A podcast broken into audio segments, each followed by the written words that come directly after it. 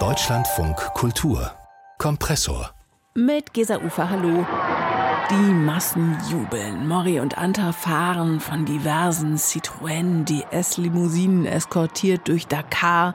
Sie winken mal hier und mal dort, lassen sich feiern wie Könige.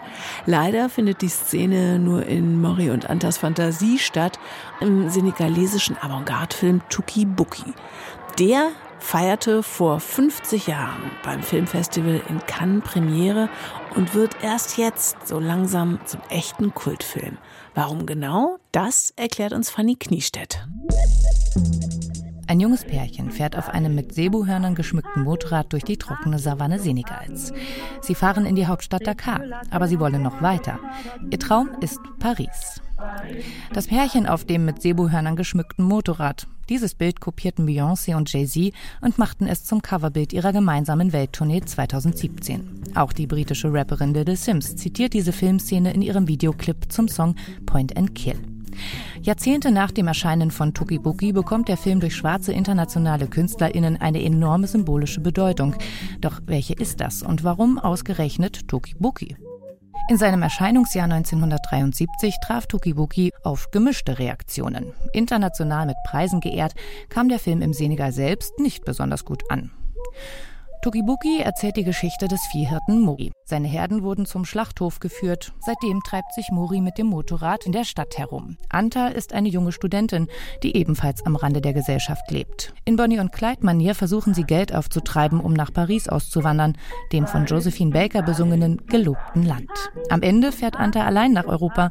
Mori bleibt zurück in Dakar. Der Traum von Europa. Ein Thema, das auch heute für viele AfrikanerInnen hochgradig aktuell ist.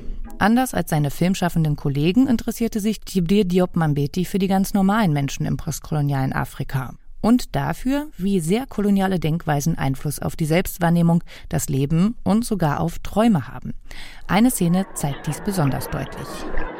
Anta und Mori stellen sich vor, wie sie in den Senegal zurückkehren. Im Cabrio, westlich gekleidet und staatstragend, erst an den Massen am Straßenrand vorbei, dann im Dorf, beide mit Zigarre im Mund, den Taschen voller Geld, umjubelt von den Daheimgebliebenen. Regisseur Mambeti sagte über Tokibuki, wir machen uns über uns selbst lustig, über diese Afrikaner, die so süchtig nach Europa sind, dass sie sich im eigenen Land als Fremde vorkommen. Der senegalesische Filmkritiker und Professor für Film an der Universität in Bordeaux, Tierno Ibrahima Dia, als Gast bei der Université Populaire zum Erbe Mambetis. Und genau deswegen wurde Mambeti Griot der Kamera genannt. Denn der Griot ist nicht dafür da, seiner Gemeinschaft Honig um den Mund zu schmieren.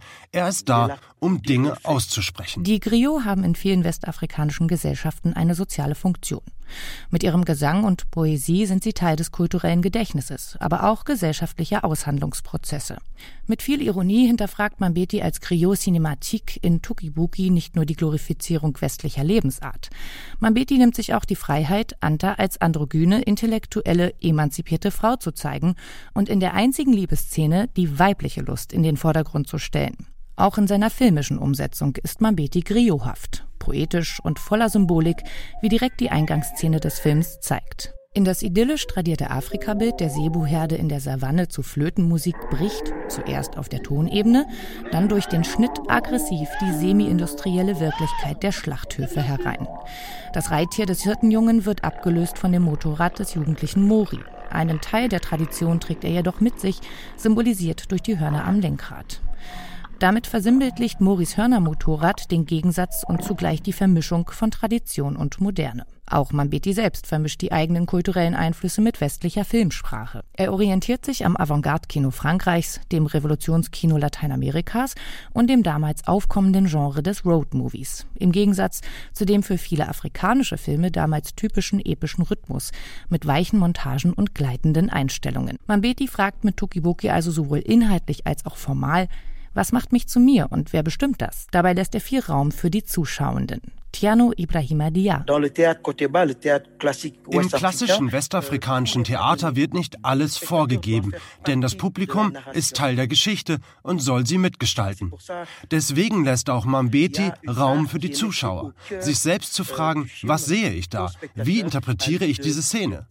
Es ist jedem Zuschauer selbst überlassen, die Geschichte weiterzuführen. In einem seiner letzten Interviews vor seinem Tod erklärt Mambeti, symbolhaft in der Art eines Geschichtenerzählers, eines Griot, wie er Geschichtsschreibung sieht. Grand-mère, also Großmutter, steht dabei symbolisch für die vergangenen Generationen.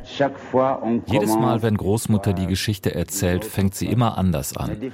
Manchmal ist sie jedoch faul, dann erzählt sie die Geschichte immer gleich.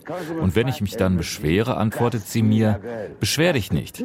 All der Zwischenraum, all das Neue, das ist alles für dich. Du musst die Geschichte weiterschreiben und immer wieder neu erfinden, damit sie nie vergessen wird. Die eigene Geschichte zu schreiben, und zwar immer wieder neu, von Generation zu Generation und damit sich selbst Identität zu verleihen und sich zu emanzipieren. Das ist es, was nicht nur afrikanische, sondern schwarze KünstlerInnen inspiriert. Nachkommen von Sklaven wie Beyoncé und Jay-Z, die den eurozentristischen Kulturbegriff hinterfragen und den Wert schwarzer Kunst neu definieren oder die Tochter nigerianischer Migranten, wie die britische Rapperin Little Sims, die im Video zu Point and Kill als Anta auf einem Hörnermotorrad durch das rurale Nigeria fährt und voller Selbstbewusstsein den Zusammenhalt der Familie besingt. Baby fine, give me strength, let me prosper. Daddy say you want me to be lawyer, be doctor, riff raff, kitty gun, window.